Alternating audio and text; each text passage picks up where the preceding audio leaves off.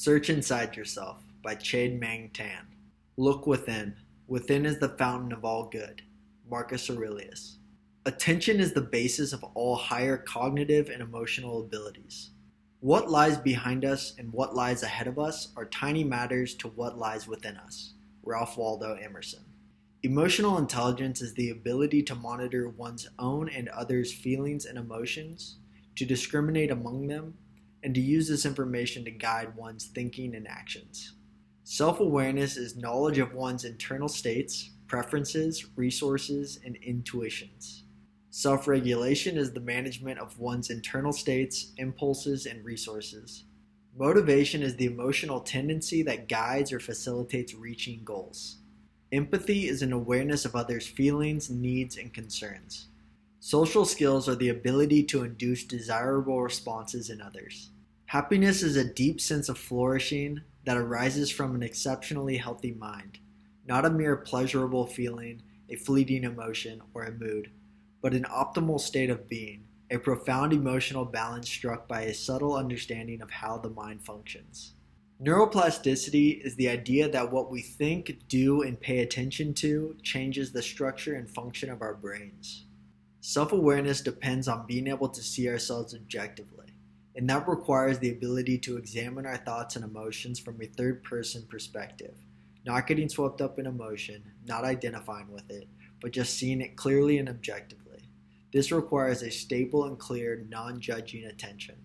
Between stimulus and response, there is a space.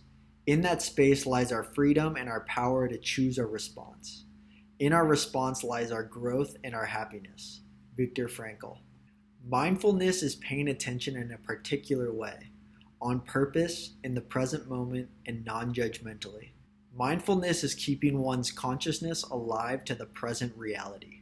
When your meta attention becomes strong, you will be able to recover wandering attention quickly and often.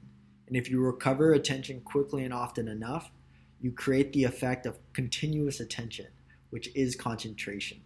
Happiness is the default state of mind. Happiness is not something you pursue, it is something you allow. A relaxed mind is conducive to creative thinking. The most precious gift we can offer others is our presence. The moment you can see an emotion, you are no longer fully engulfed in it. We are not our emotions. Emotions are what we feel. One can have no smaller or greater mastery than mastery of oneself. Leonardo da Vinci. While we can't stop an unwholesome thought or emotion from arising, we have the power to let it go. If you are distressed by anything external, the power is not due to the thing itself, but to your estimate of it. And this you have the power to revoke at any moment.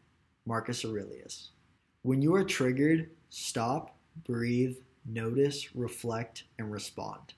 True motivation comes from autonomy, the urge to direct our own lives, mastery, the desire to get better and better at something that matters, and purpose, the yearning to do what we do in the service of something larger than ourselves. It is much easier to achieve something if you can visualize yourself already achieving it. According to neuroscience, even before events happen, the brain has already made a prediction about what is most likely to happen. You have to expect things of yourself before you can do them. Michael Jordan. People want to be inspired. Every aspiration of service we have and every act of charity we perform inspires others. People who are optimistic feel that setbacks are temporary, are isolated to particular circumstances, and can eventually be overcome by effort and ability. Whatever one frequently thinks and ponders upon that will become the inclination of his mind, the Buddha.